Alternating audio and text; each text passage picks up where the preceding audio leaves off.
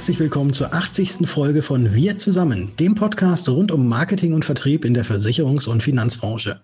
Mein Name ist Patrick Hamacher und neben mir begrüße ich wie immer Dr. Rainer Demski. Hallo Rainer. Hallo Patrick, die Folge Nummer 80. Wup, wup, müsste man eigentlich sagen. Ja, yes, Sir, yes, müsste man eigentlich sagen. Ja. Weil heute ist ja der Yes, Sir, Yes Day. Nee, Sir, Yes, Sir Day. So rum. Yes, Sir, Yes Day, glaube ich. Ich glaube, Yes, Sir, Yes Day. Ich glaube, ich habe es falsch geschrieben hier im Skript. Das heißt Yes, Sir, Yes, nee. Sir, Yes, Sir, Yes. Nee, wie rum ist es eigentlich? Sir, yes, Sir ist es. Nee, ist doch richtig, wie ich es geschrieben habe. Sir, yes, Sir Day. Genau so heißt das. Warum heißt dieser Tag so? Ja, wie, kann, kannst du noch mal ganz kurz sagen, wieso, wie, wie heißt der Tag nochmal? ja, scheiße.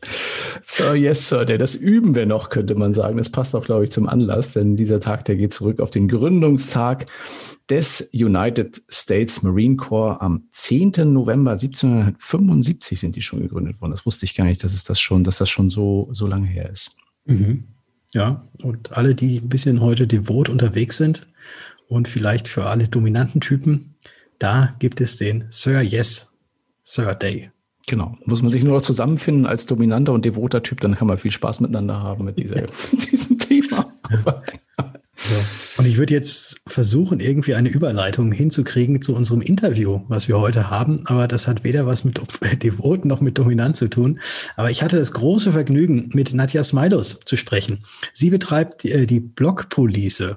Und ich finde diesen Namen immer noch nach wie vor so gut. Und ich habe es auch nachher im Interview, glaube ich, zehnmal erwähnt. blogpolice.de, das ist ihre Webseite. Und da, ach, da lassen wir uns auch einfach mal selbst zu Wort kommen, was sie denn da so bietet.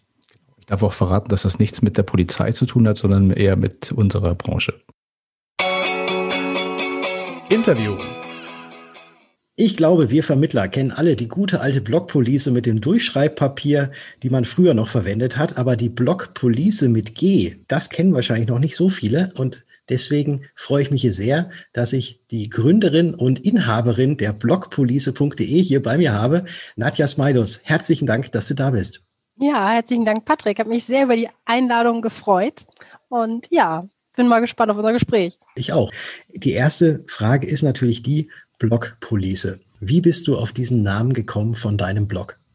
Ja, das ist eigentlich ganz einfach. Also ich habe ähm, zwölf Jahre lang in einer Versicherungsagentur gearbeitet und die klassische Ausbildung zur Versicherungskauffrau gemacht. Daher ähm, ist das natürlich ein Begriff, der irgendwie ähm, ja meinem Fachjargon entspringt.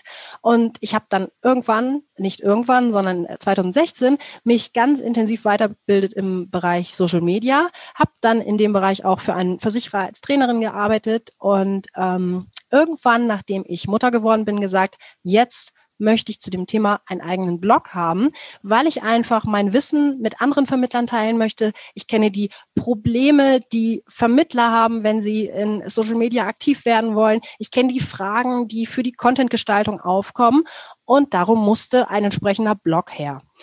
Jetzt habe ich mir überlegt, wie man den nennen könnte. Und ich habe gedacht, es muss so ein Begriff sein, den man einfach als Vermittler schon 150.000 Mal gesagt hat. Und ich wollte einfach diesem alten, eingestaubten Begriff Blockpolice, wenn man ihnen sagt, ab jetzt einfach mal ein ähm, modernes und äh, ja, junges ähm, ja, Bedeutungsmerkmal geben oder eine junge Bedeutung und dementsprechend heißt mein Blog, auf dem es zum Thema äh, Social Media und Touchpoint Management für Versicherungen äh, geht, Blockpolice.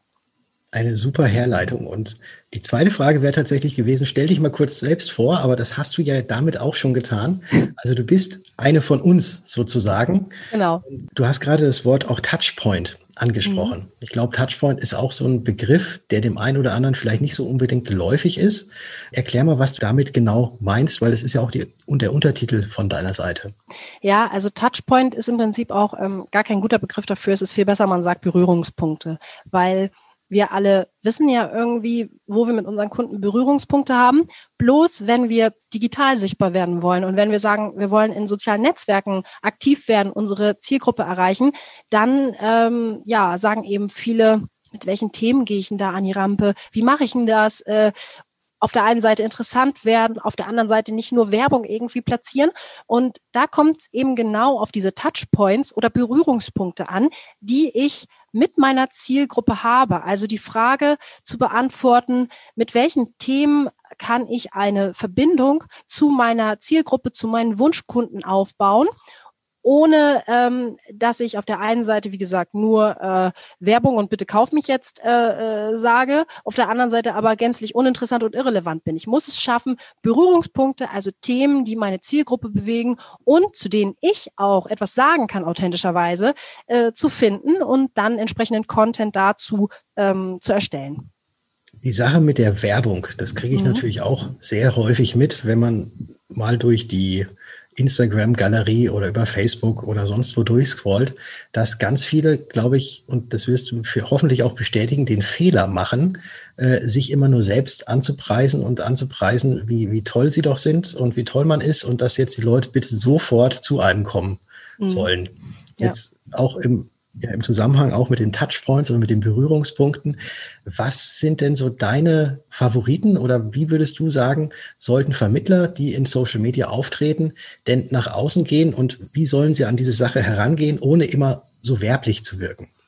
Also, um da noch einen Tick auszuholen, es ist ja so, ähm, Werbung als Versicherungsvermittler an Leute auszusenden, ist in den meisten Fällen sinnlos und erfolglos, weil ja eine reine Werbeanzeige nicht dazu führt, dass jetzt ein Fremder Vertrauen zu mir aufbaut. Das heißt, ich muss jemanden, der mich noch nicht kennt oder vielleicht noch keine positive Empfehlung äh, über mich bekommen hat, erstmal zeigen, dass ich überhaupt ein Experte in dem bin, wovon ich spreche. Und dafür ist es eben wichtig, Content ähm, in sozialen Netzwerken zu produzieren, über den ich beweise, dass ich für einen bestimmten Bereich wirklich ein Experte bin. Und für mich ist Social Media ähm, schon auch ein Kanal, um neue Kunden zu gewinnen, aber in allererster Linie ein Kanal, auf dem ich zeigen kann, dass ich ein Experte für einen bestimmten Themenbereich bin. Also wäre es quasi so, dass man auch einfach mal Geschichten die man so tagtäglich erlebt, einfach auf Social Media postet und da halt die guten, aber auch die schlechten Erfahrungen miteinander teilt. Genau, also es gibt so viele ähm, Formate, die letztendlich so ähm, den Schlüsseleffekt, ich werde dadurch ein wahrgenommener Experte hervorbringen. Du hast gerade Stories angesprochen oder Geschichten. Es ist natürlich super, wenn ich eine Geschichte darüber erzählen kann, wie meine Beratung oder meine Leistung einem Kunden weitergeholfen hat, der ein bestimmtes Problem hatte. Ähm, es kann aber auch so sein, dass ich darüber spreche, was ich vielleicht ähm, in einem, in einer bestimmten Erfahrung gelernt habe, wie ich mir Expertise in einem bestimmten Bereich aufgebaut habe oder ähm, wie ich einen, einen bestimmten Kundenfall einfach immer bearbeite, wenn er aufkommt, wie ich bestimmte Fragen kläre für Kunden, welche Fragen mir überhaupt gestellt werden. All das ist ja ähm, Info, die für Dritte, die mich noch nicht kennen, einfach so diese wahrgenommene Expertise so ähm, hervorstellen. Mhm. Also quasi durch das Tun und Machen nach außen zeigen, dass man der Experte ist und nicht ständig sagen, dass man es selbst ist. Genau so ist es. Ich habe das äh, neulich auch so ähm, geschrieben äh, in, in meinem äh, Profil, dass ich einfach sage, die Leute wollen einfach nicht mehr hören, dass man der Experte für sie ist. Sie wollen es irgendwie erkennen. Und das äh, kommt durch die sozialen Netzwerke. Dadurch sind Unternehmen einfach öffentlicher mit allem, was sie tun und auch ähm, transparenter. Und der Wunsch von den Kunden wächst einfach ins Unternehmen reinzuschauen und nicht bloß ein, ein Hochglanzprospekt zu sehen, eine Broschüre, auf dem steht, wie toll man ist, sondern wirklich Einblicke zu bekommen, hinter die Kulissen zu blicken und so ein bisschen zu schauen, okay, ähm, ist das jemand, zu dem ich Vertrauen habe, wenn ich eine bestimmte wichtige Frage habe? Bei uns ist das ja im Versicherungsbereich so, dass das wirklich auch ähm, ja existenzielle Lebensbereiche sind, äh, bei denen ich mir schon gut überlegen muss, wer ist da jemand, den ich fragen müsste, äh, um einen Rat, der für mich vielleicht äh, ganz gravierende Folgen hat. Ja, du hast ja auch schon einige Veröffentlichungen in Fachzeitschriften. Wie soll das denn jetzt bei dir momentan, also jetzt weitergehen? Also einmal den Blog wahrscheinlich noch größer machen. Wie geht das, wie geht das weiter und welches Ziel hast du mit Blogpolice?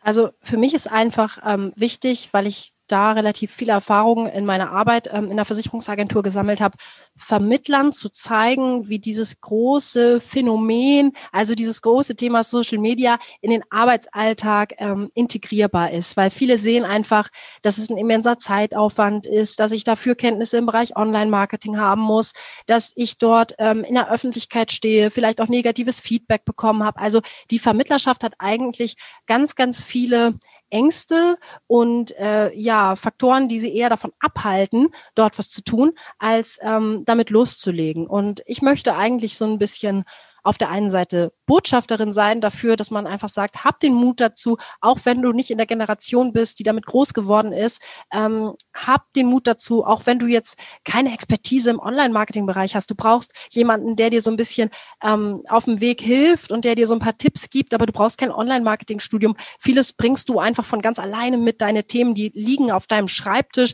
Und ähm, wenn man es schafft, irgendwo die Wirkungsweise von den Netzwerken zu verstehen, dann kann man, glaube ich, auch ganz leicht adaptieren was ist bei mir heute in der Arbeit los? Was habe ich heute auf dem Tisch? Was eben auch potenzielle Kunden, also Abbilder meiner Kunden da draußen interessiert, ähm, so dass ich für die einfach nützliche Inhalte liefern kann. Und mein Ziel ist einfach, mit der Blogpolice und mit allem, was ich tue, den Vermittlern da zu helfen, weil ich genau die Probleme kenne, die sie haben. Ja, den Zeitaufwand, äh, die Kompetenz, die ich mir dafür aufbauen muss, ähm, das, das viele Lernen, was da irgendwie noch mit reinkommt. Ähm, äh, die diese, diese Probleme kenne ich eben sehr gut und ich glaube, ich kann ähm, ganz gut darauf eingehen, wie man es trotzdem schaffen kann, äh, ja, das Thema Social Media einfach in den Agenturalltag zu implementieren. Nadja, ganz herzlichen Dank für dieses Interview. Es hat mir sehr viel Spaß gemacht. Du hast Danke, da, mir auch. Es war ein Feuerwerk an äh, Informationen, die du rausgehauen hast. Und ich glaube, noch mehr Informationen findet man auf deinem Blog. Genau. Und äh, man findet dich ja wahrscheinlich auch auf Social Media, auf sämtlichen Kanälen.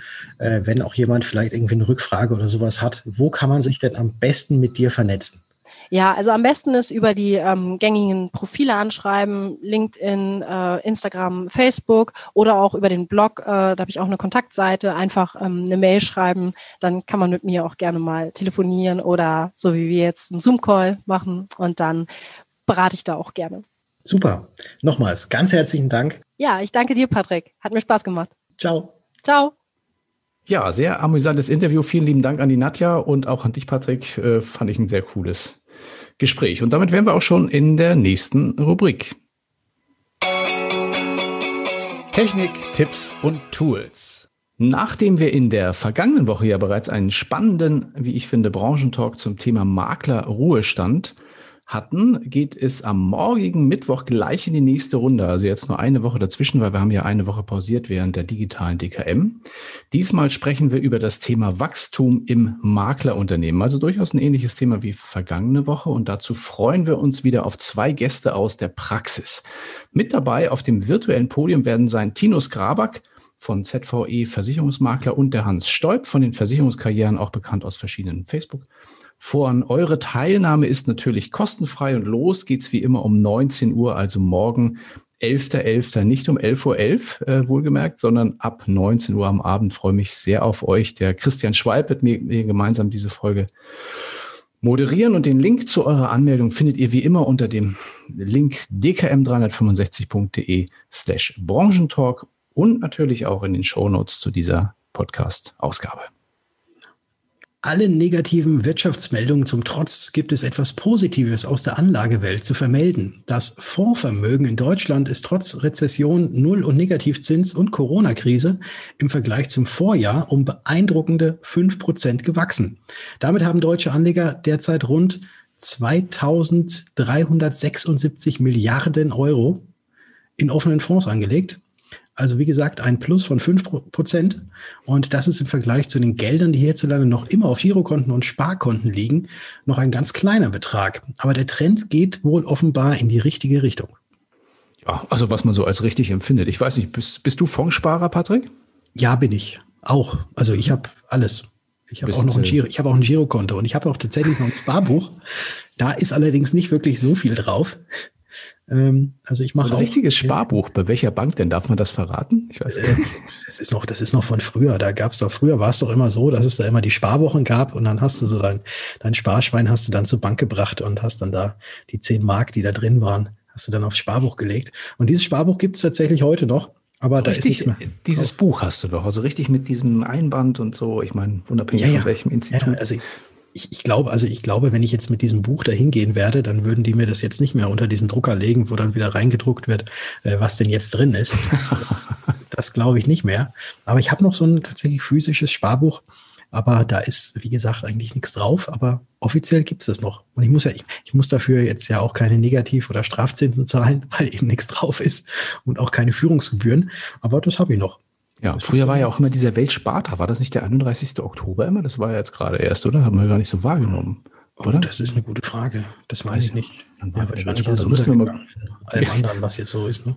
Komisch, ne? Also, weil früher war das ja ein richtig mediales Ereignis. Also, ich weiß noch, wie wir dann früher, meine Eltern hatten alles bei der Volksbank, so die ganzen Konten. Und ich hatte auch so ein, so ein, so ein Jugendsparbuch bei der Volksbank. Da habe ich dann auch dieses Sparschwein immer oder diese Spardosen, was waren verschiedene Spardosen, mhm. hingebracht und, äh, und eingezahlt. Und dann kriegte man so ein, so ein komisches Comic-Heft mit, ich weiß gar nicht mehr, wie das hieß. Fix und Foxy waren das noch, oder. Irgend sowas in der Art. Also, wir sind ja. eigenartig immer. Und dann irgendwie ein Lineal oder irgendwelche komischen Geschichten gab es. Aber ich fand es immer cool. Also Geld hinbringen ja. und dann hinterher gucken, was auf dem Ding dann also reingedruckt wurde. Das war irgendwie noch ein anderes Erlebnis, das, was mhm. man heute so tut. Naja. Aber, aber sie haben es geschickt gemacht, die Banken. Das muss man denen lassen. Also marketingtechnisch war das super. Ja. Ja. Man hat sich gefreut, wenn man endlich Geld zur Bank bringen konnte. Ja, heute ist es eher schwieriger geworden. Ja. Auf jeden Fall das mit diesen 5%, die ich gerade angesprochen habe, äh, das könnt ihr nachlesen beim äh, BVI. Ähm, und diesen Link haben wir euch natürlich ebenfalls hier unter dem Beitrag auch in die Show Notes mit reingepackt. Genau, genau. Aber jetzt auch mal wieder ein bisschen Alternative für alle Sparer, die jetzt nichts mehr zum Weltsparter zur Band bringen mögen, sondern woanders hin. Gibt es eine Alternative? Ja, aber dann haben wir noch für euch eine hoffnungsfrohe Meldung aus der Wissenschaft. Denn Forscher der Columbia University in New York City haben offenbar ein Nasenspray entwickelt, das eine Covid-19-Infektion verhindern kann. Dieses Spray, das nutzt dabei die Eigenschaft sogenannter Lipopeptide. Das sind äh, Stoffe, die anscheinend verhindern können, dass Coronaviren sich mit der Membran einer Zielzelle, und jetzt wird es biologisch oder so, für, ja, schon biologisch oder medizinisch, einer Zielzelle vereinigen können und dadurch auch eine Infektion verhindern können, zumindest in der Nase. Und in Versuchen mit Frettchen wurde dieses Spray inzwischen erfolgreich getestet. Die armen Frettchen, wer weiß, was die da mitmachen mussten. Aber wie auch immer, das Mittel wird jetzt als kostengünstige Alternative einer Impfung gehandelt und im nächsten Schritt sollen nun auch klinische Tests an Menschen die Wirkungsweise überprüfen. Also ich kann mir sowas vorstellen. Nasenspray gegen Corona, wenn das funktioniert, würde ich das nehmen. Ja, das wäre auf jeden Fall nicht verkehrt. Ja, hätten wir das. Hält 24 ja. Stunden, haben sie geschrieben. 24 mhm. Stunden hält der Schutz an. Kann man vor der Party sprühen, nach der Party. Alles gut. Hoffen wir es mal. Aber es ist, ist, ja heute auch ein Durchbruch gekommen, was ich gelesen habe, aber noch nicht wirklich verifizieren konnte. Und mhm. deswegen äh, haben wir das jetzt hier auch noch nicht mit aufgenommen. Aber es gibt wohl tatsächlich irgendwie jetzt ähm, etwas, äh, die sagen 90 Prozent Wahrscheinlichkeit, dass ein Impfstoff gefunden wurde. Ja, das habe ich auch gelesen. Ja, dazu ja. gibt es dann, wenn es wirklich ähm, alles klar ist, berichten wir natürlich wieder drüber. Aber ich glaube mal, das wird man eh mitkriegen. Wenn ein Impfstoff da ist, dann wird das äh, überall ausgestrahlt werden. Ja, ja. Also ich glaube auch die, ich meine, gut, das ist, glaube ich, eine deutsche Firma sogar gewesen, ne? Von der wir da gelesen haben, wir beide. Ja, aber es, sind, es ist, glaube ich, auch Pfizer ist auch mit dabei. Ja, ja. Also ich glaube, das ist ja ganz, glaube ich, ne? Damit kann man ja so viel Geld verdienen. Da sind so viele Firmen, glaube ich, jetzt momentan auf der Zielgeraden. Und das war ja auch schon letzte Woche ging ja auch über den Ether die ganzen Meldungen, dass sie jetzt bei der Bundeswehr schon solche Verteilzentren machen und solche Sachen planen fürs nächste Jahr. Also das wird ähm, dann irgendwann kommen. Ich hoffe mal, ja, vielleicht ist es ja, vielleicht sind wir ja tatsächlich auf der Zielgeraden und haben nur noch diesen Winter damit zu kämpfen und danach ist es alles wieder ein bisschen besser. Würde mich sehr freuen nicht nur dich. Das würde, glaube ich, alle freuen. Und jetzt gehen wir mal weiter zu etwas, was auch ganz viele immer wieder freut, und zwar zu der Musikankündigung. Und ich bin mal gespannt, wie und was du heute für uns rausgesucht hast. Ja, passend zu den kälter werdenden Tagen. Es ist ganz schön kalt geworden, finde ich. Ich hoffe, glaubt bei dir auch, oder? Ja, total, total. Ich habe immer noch kalte Hände.